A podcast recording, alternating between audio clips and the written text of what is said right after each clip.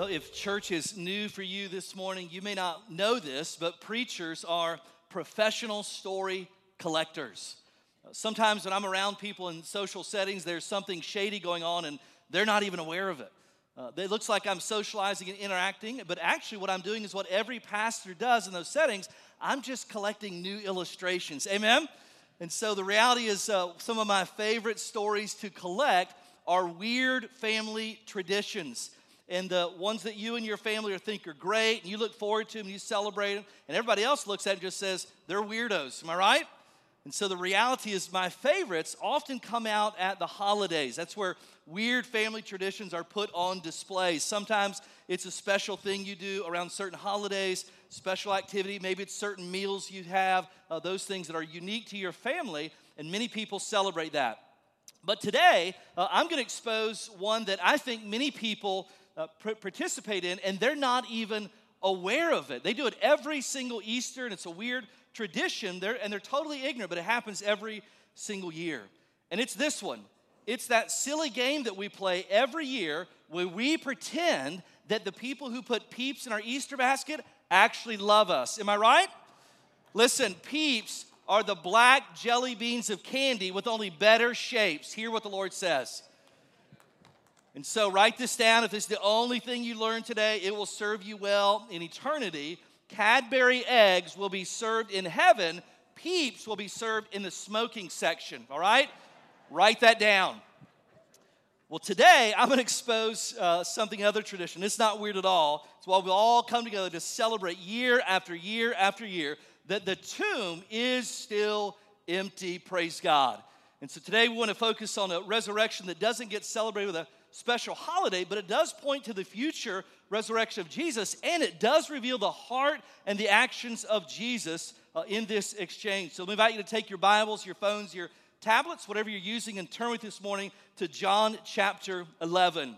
John chapter 11. In John chapter 11, we're going to record uh, or encounter another resurrection that's recorded. And in doing so, we're going to see some things how Jesus responds to the brokenness of the world and how the hope Easter brings us because of that. Now, because we're dropping into a book, in the book of John, and we're kind of in the middle of that book and in the middle of that chapter, uh, John chapter 11, I'm going to kind of give you the cliff notes that kind of get us up to speed on what's taken place before we arrive in verse 32 this morning. Kind of three scenes are playing out in John chapter 11. Scene number one in verses 1 through 4 is that Lazarus is sick. And there's his two sisters, Mary and Martha, and they have a brother, and his name is Lazarus. They're in a city of Bethany, which is about two miles away from where Jesus is at over in Jerusalem. Lazarus becomes very ill, and so his sisters get very concerned, and so they send word to Jesus about their brother's condition. But when Jesus heard it, he sent words back to them that essentially saying that, hey, Lazarus is going to be okay. And, and as a matter of fact, here's what Jesus says he said, This thing that's about to happen, it's for the glory of God so that the Son of God may be glorified through it. Now, now for them, that's probably an odd statement to hear when your brother is on his deathbed. And so, scene one, Lazarus is sick, verses one through four. And then scene two is verses five through 16. Lazarus, he dies. And after hearing about Lazarus' illness, Jesus stays, get this, two more days in Jerusalem and then he decides to go over to Bethany. And so Jesus tells his friends, Hey, Lazarus has, has died. And he says, he says, I'm actually glad that I wasn't there, which is an odd statement we'll look at here in a minute. He says, I'm glad that I wasn't there because what I'm about to do is going to help people believe. Now, again, that's a puzzling statement. I'm sure that Jesus was about to do something incredible. They weren't sure, but this two day delay to them seems odd. And then, scene three, verse 17 through 27, Jesus shows up on the scene. So Jesus arrives at the scene four days after Lazarus' death. And just as you've been around people who where someone has died, you can imagine the scene. There is sobbing, there are sadness, there are tears, there are people gathered around to console Mary and Martha. And, and both the sisters made this statement. They said, Lord, if you had been here, my brother would not have died. Now, I don't know if that's a statement of faith, being that Jesus could have raised him from the dead, or that's a statement of indictment saying, Jesus, you were late, you let us down. It may be a mixture of both. So Lazarus is sick, and then he dies, and then a few days later, Jesus shows up on the scene. All right, so let's pick that up in verse 32 in John chapter 11. It says, Now when Mary came to where Jesus was and saw him, she fell at his feet, saying to him, Lord, if you'd been here, my brother would not have died. And when Jesus saw her weeping and the Jews who had come with her also weeping, he was deeply moved in his spirit and greatly troubled. And he said, Where have you laid him? And they said to him, Lord, come and see. And Jesus wept. And so the Jews said, See how he loved him? But some of them said, Could not he who opened the eyes of the blind man also have kept this man from dying? And then Jesus, deeply moved again, came to the tomb. It was a cave, and a stone laid against it. And Jesus said, Take away the stone. And Martha, the sister of the dead man, said to him, Lord, by this time there'll be an odor, for he's been dead four days. And Jesus said to her, Did I not tell you that if you believed, you would see the glory of God? And so they took away the stone, and Jesus lifted up his eyes and said, Father, I thank you that you've heard me. I knew that you always hear me, but I said this on account of the people standing around. Here's the purpose that they may believe that you sent me. And when he had said these things, he cried out with a loud voice, Lazarus, come out. The man who had died came out. His hands and his feet were bound with linen strips, and his face wrapped in a cloth. And Jesus said to them, Unbind him and let him go. And this is an incredible account of Jesus literally raising a person from the grave. And, and it serves to give us confidence that He can do the same thing spiritually for every single person who believes. And so, in walking through this passage, you're going to see not only a future resurrection of Jesus being pointed to clearly, but you're going to see the heart and the activity of Jesus as He responds to this incredible scene playing out in front of them. And so, I want you to notice three things in this passage this morning. The first one is simply this is that Jesus is not indifferent to our brokenness.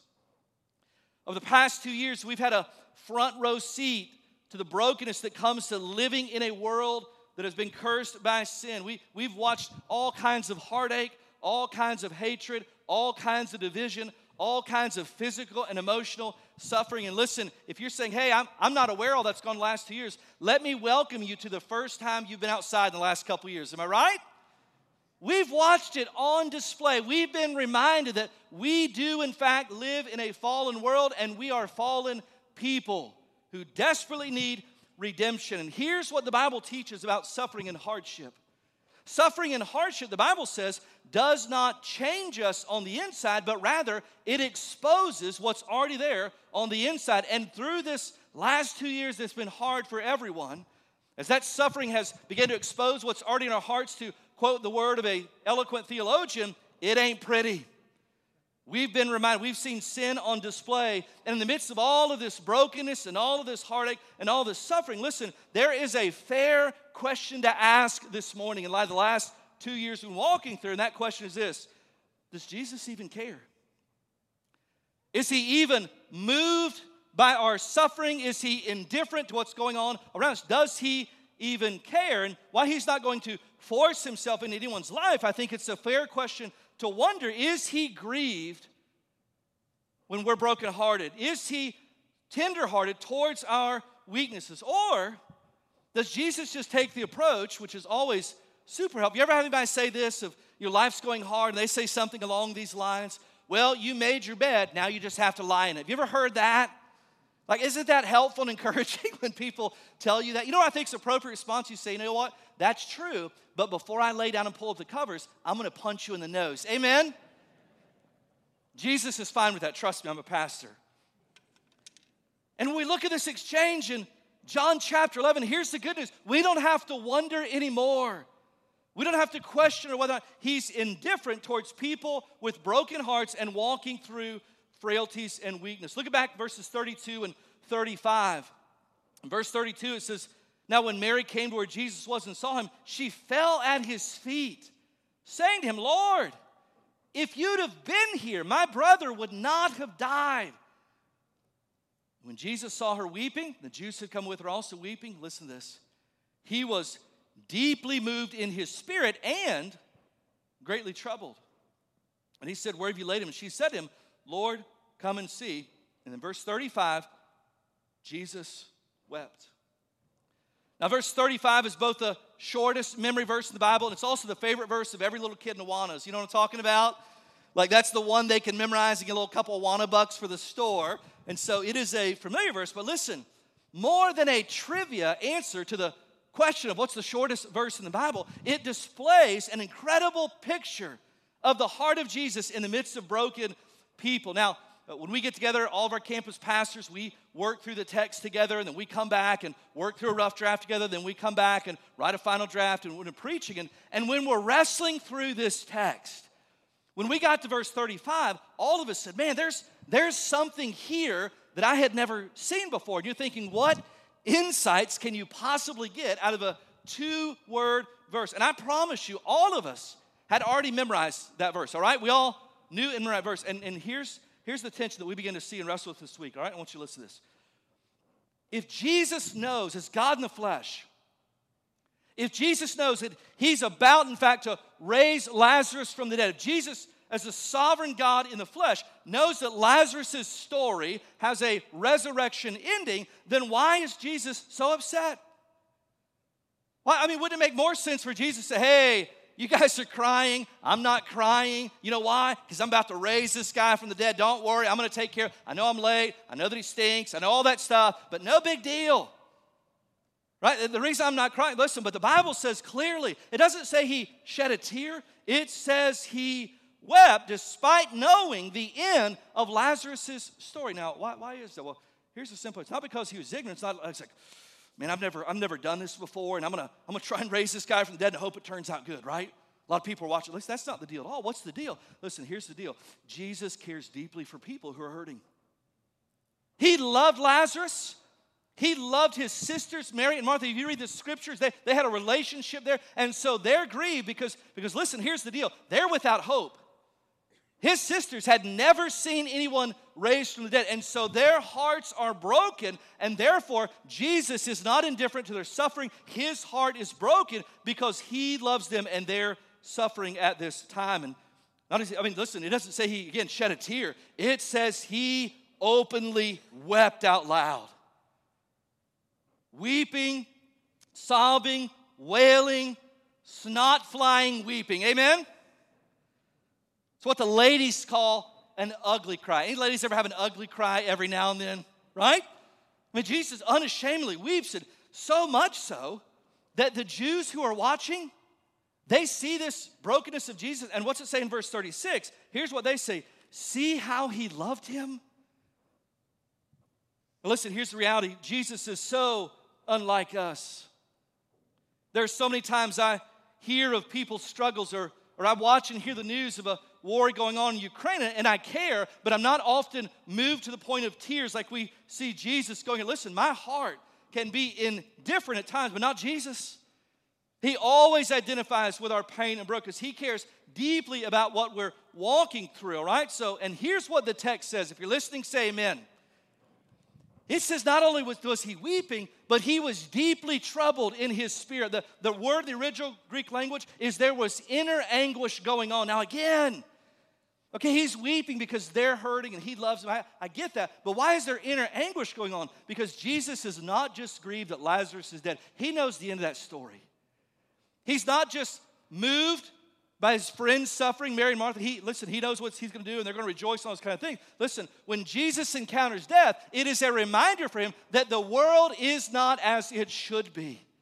That the only reason Lazarus is dead is because sins entered the world, and so he's deeply grieved that the world, uh, the mess that sin has made of the whole world. Because of our first parents, Adam and Eve, sin in the garden, sin has entered the world. And listen, it's a part of all of our lives. And Jesus had a front row seat here. Hey, this is not the way the Father intended, but yet here I am with a guy who's dead. Why? Because Romans chapter 5, verse 12 says this Therefore, just as though sin came through one man and death through sin, and so death spread to all men because all have sinned. And so Jesus weeps over the brokenness of the world around him, and Lazarus' death is a tangible reminder that this is not how the Father intended. It is a reminder of all the havoc that sin has wreaked in the world. He's weep, but only is he weeping and broken for his friends. Listen, he takes action. He doesn't just give the, the old speech, which, listen, we're all guilty of this. We hear something that's someone's suffering or the world's, you know, some brokenness in the world on display. And, and sometimes, if we're honest, we just say this, well, that, that's a real shame. I, I hate to hear that. And then we just go back to our busy lives, right? No, no, no. Jesus is so moved with compassion. Not only is he weeping that they're hurting, not only is he grieving that sinners entered the world and, and Lazarus' death is a reminder of that, Jesus puts legs under his loves, love and proves that he is able to overcome. What was Lazarus' main problem here? What's the thing that many of us fear? The answer is death. Now, there's all kinds of things we do to try and prolong our lives. We try to eat certain foods or we avoid certain foods with the hopes that it might prolong our life a few days or months or even years, right? Listen, that's why I'm such a fitness fanatic, right? Like you can see it. Right? Just try to squeeze a few more days. And I told that to someone, I said, someone trying to exercise and you know, prolong your life, they said, listen, those last years are the best years, just enjoy yourself, right? We try to push it off. I diet and exercise. We wear seat belts. There's even stories that to prolong their days, some people build underground bunkers and dwell in those, right? Listen, weirdo alert, all right? But in the end, despite all of our technology and medical innovation, listen, in the end, there is nothing we can do to solve this problem called death. One day, all of us will be in Lazarus' shoes. And what I need you to hear today is simply this. What I want you to believe is something this that the scriptures teach because Christ has been raised from the dead, there is a way of escape, there's a way out of death. Praise God. Someone said this that death and taxes are the only two sure things in life. Some of you are saying, I don't know about that thing called taxes. Listen, you're going to find out come Monday, am I right? that once again you can run the IRS says, but you can't hide. And so tax day is going to roll, and you're reminded that, listen, I cannot escape tax day, but because the grave is still empty, there is a way of escape for death. Jesus is able to overcome sin and death and hell. That's the message of Easter. Verse 38 and 39, look what it says. Jesus came to the tomb, and it was a cave, and a stone laid against it. And Jesus said, Take away the stone. Now, if you're worried that your kids aren't getting the real meaning of Easter and they think it's about bunnies and candy and all this, listen, here's a pro tip. You should write this down, all right? If you want to make sure your kids understand the real meaning of Easter, trap them in a cave for a few days. Then they'll get it, right? Like, maybe, like, that's terrible. Throw some peeps in there, whatever. They'll get it. But in all seriousness, could you imagine being there that day? Can you imagine Mary and Martha, again, have never seen a person raised from the dead? Totally without hope, buried in that tomb four days earlier. And so, what do they do? They begin to doubt. Martha replies to Jesus' request to take away the stone and says this, but, but by this time, there's going to be an odor. Now, if you've got a King James Bible, you know, it says the King James, it's my favorite. It says, Lord, he stinketh. That's what it says in the King James. How great is that, right? Like if you've ever had junior high boys, you've said it stinketh as well. It's in the Bible. And the fact that, just listen, some skeptics have said, well, he, he wasn't really dead. He was in a comatose state, and, but he was totally alive. They say the same thing about Jesus. It's called the swoon theory. They didn't really die on the cross. You know, he's just in a comatose state. But listen, here's what I want you to understand. The fact that there's an odor coming out of Lazarus' grave is pointing to the fact that decomposition has already to, started to take place. He was dead and already decomposing. And so his sister says, But Lord, she's doubting, Lord, he already smells. He's been gone four days. And in that moment, Jesus addresses her doubt. Now, if you're here and you think, Well, I could never be a Christian because I've got all these doubts and I've got all these questions. Listen, here's what I want you to understand. Right here with Martha is a woman who's doubting openly Jesus, and he's on display. This is a woman who, just a few verses earlier in verse 27, proclaimed, I believe. And he says, Did I not tell you that if you believed, you would see the glory of God? And so Jesus doesn't, listen, he addresses her doubts. He doesn't condemn her for her doubts. Doubt is not the opposite of faith. Listen, the opposite of faith is unbelief. So Jesus saying, hey, listen, doubters are welcome. Bring your questions. The tomb and the resurrection can handle all of your doubts. And so she begins to doubt. Verse 27 I believe. A few verses later, if Jesus had been here, he'd still be alive. And then life begins to get hard. So when does she doubt? Same place we do. Life begins here. Life is not playing out. There's no hope. He's been in the grave four days. He's already starting to decompose, and doubts begin to creep in for. Now, here, here's the question. Her worst fears come true. Not only is her brother dead, but from her perspective, based on her words here in the text, in her perspective, is that Jesus is late. Jesus has let them down. And I would argue this morning there's not a scarier thought in all the world than the fact that Jesus would let you down in a time of need. And that's exactly what they're wrestling with. Now, here's, here's a question Why is Jesus late from their perspective? Why is Jesus late from our perspective? And just again, listen, if you're wondering, like, well, maybe, maybe he really didn't care as much. I mean, if you heard someone was sick that you loved, and you're two miles away, in another town, would you respond back with a call or a text and say, hey, I'm, I'm busy right now, I'll get there in a few days, right? No one's saying that. But there's a clear case made that he's not indifferent. Look at verse 38 again. What's it say? Then Jesus says he was deeply moved again. And his delay is not because of indifference or he doesn't care. And why does he say this in verse 31? This makes no sense. He says, Father, now listen, Lazarus is already dead. And Jesus says, Father, I thank you that you heard me. Now you would think he would, if the Father heard his prayer, then Lazarus would not have died. But, but Lazarus is dead, and Jesus says, Lord, thank you. Is that weird? I mean, when's the last time you've ever been to a funeral and heard the pastor say, Father, I thank you that this person is dead? I never liked him anyway, right? Like who? No one says that, right? But but here Jesus says all these things. Well, why does he say it? Here's the good news you don't have to wonder. The Bible tells us the purpose of his delay and his gratitude, why he's thanking the Father. In verses 42 through verse 44, what's it say? But I said this Lazarus is dead. Why is he thanking God for that? He's delayed. Why, why was he delayed? What's, here's what he says. Here's his answer. Verse 42. But I said this on account of the people standing around that they may believe that you sent me. And when he said these things, he cried out with a loud voice, Lazarus, come out. And the man who had died came out. Jesus did this. Why? So that the glory of God could be displayed, so the bystanders around him would believe that he was, in fact, sent from God, and the power of God was on his life. The power over sin and death and hell, he was able to overcome all those things. And so his delay was not a delay. Jesus has never been late in all of his life. And his indifference is not indifference at all. Why do this? So the people around would say, He is the Messiah. He raised him from the dead. One day he'll be raised from the dead, and so that they may believe. That's the message of Easter. That God crucified his own son who bore our wrath on the cross and buried him and rose the third day. Why? So that no one could ever wonder again, was this in fact the Messiah? They said, He is. The tomb is empty. And in doing so, he provided sin over victory over sin and death and hell. Do you realize this this morning? Easter is the answer to your three greatest problems in life. And some of you sitting there thinking, well, listen, I've got more than three, right? But man's three greatest problems the problem of sin, you cannot fix it and you cannot overcome it, the Bible says. The problem of death that you cannot escape.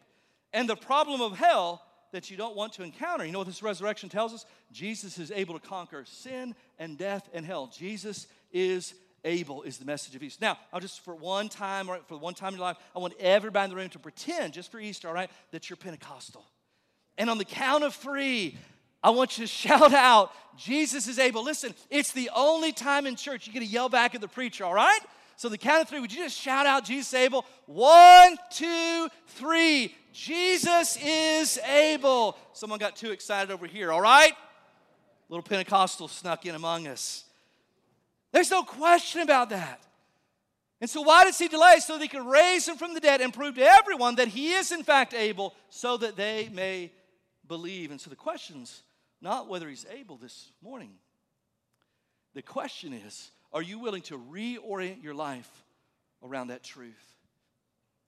You see, Jesus is not looking for fans, Jesus is looking for followers, and that's a radical difference. Jesus is not a get out of hell free card. Jesus is inviting us to believe to the point of total surrender because heaven is it's not a place for people who don't want to go to hell. Listen, heaven's a place for people who love God. And Jesus said, "If you love me, obey me." In John chapter 14 verse 15. Now, why would any grown adult let anyone including Jesus tell them what to do? Simple because God raised him from the dead once and for all to prove that he truly was the Savior and King the world had been waiting for, to prove that he was able to conquer sin and death and hell, and we are not. And what Jesus did for Lazarus physically, displaying that he held the keys to the kingdom of sin and death and hell, listen, he wants to do in our lives as well spiritually this morning. Here's the good news of the gospel of grace there's no limits to the grace of Jesus.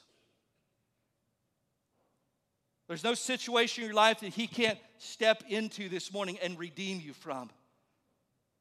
And some of you thinking, listen, you don't know my story, you don't know where I've been, you don't know where I was last night, you know who I was with and what I was doing, all those kinds of things. I want you to hear me this morning. What grace teaches is this is that Jesus is far more interested in where you're going than he is in where you've been.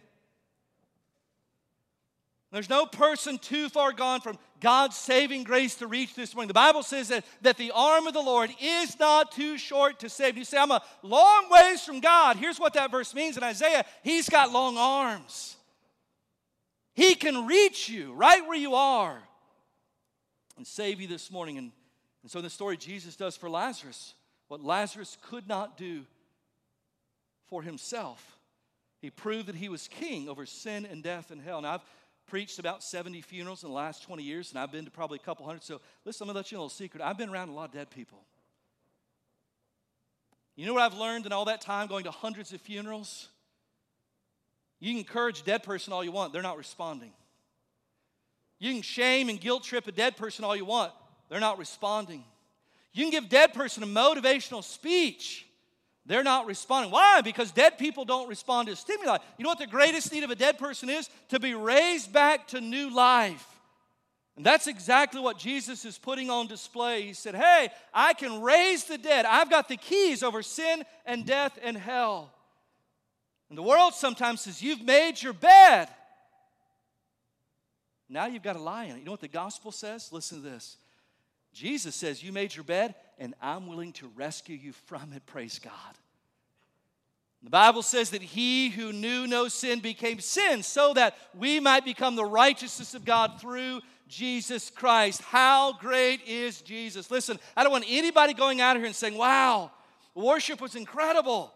I had no idea that Rascal Flatts led worship here. Amen? The preaching was mediocre, but the dude is handsome as the day is long. But I hope everybody leaves walking out here saying, Man, Jesus is incredible. How great is Jesus Christ?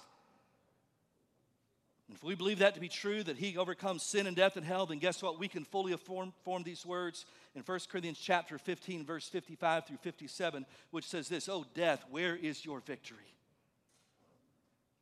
Where's your sting?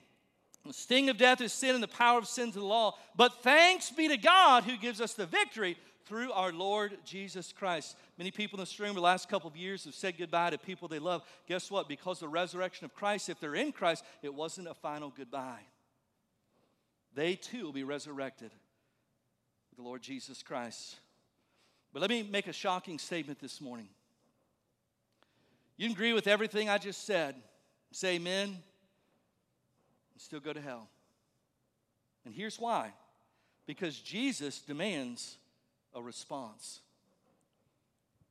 John chapter 11 is not primarily about Lazarus, it's not primarily about death or sorrow, even though they're on display. John chapter 11 is about Jesus who's not indifferent to the brokenness of the world around him, about Jesus who can solve the greatest problems of all of humanity sin and death and hell. And what Jesus is doing here is revealing a future reality. He said, Hey, you think this is pretty incredible that I, I raised Lazarus from the dead after he stinketh?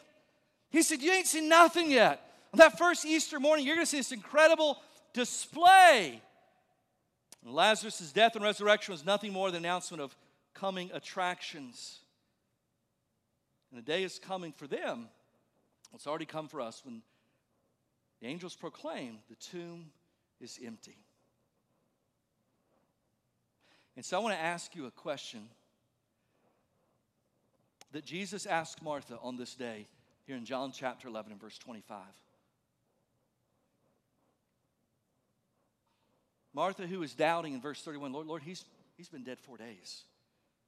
Martha, who a little earlier said, If you'd have been here, this wouldn't have happened. In verse 25, Jesus asked her a simple question that I want to ask you this morning Do you believe? And I'm not talking about intellectual agreement, I'm talking about belief to the point of surrender.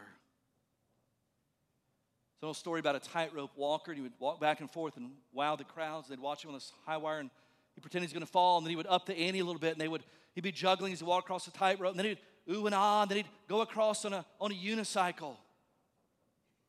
People ooh and ah, and then he finally gets down and says, Hey, for my final act, he said, I, I need a volunteer. Man jumps up says, I'll volunteer. What is it? So he gets out a wheelbarrow.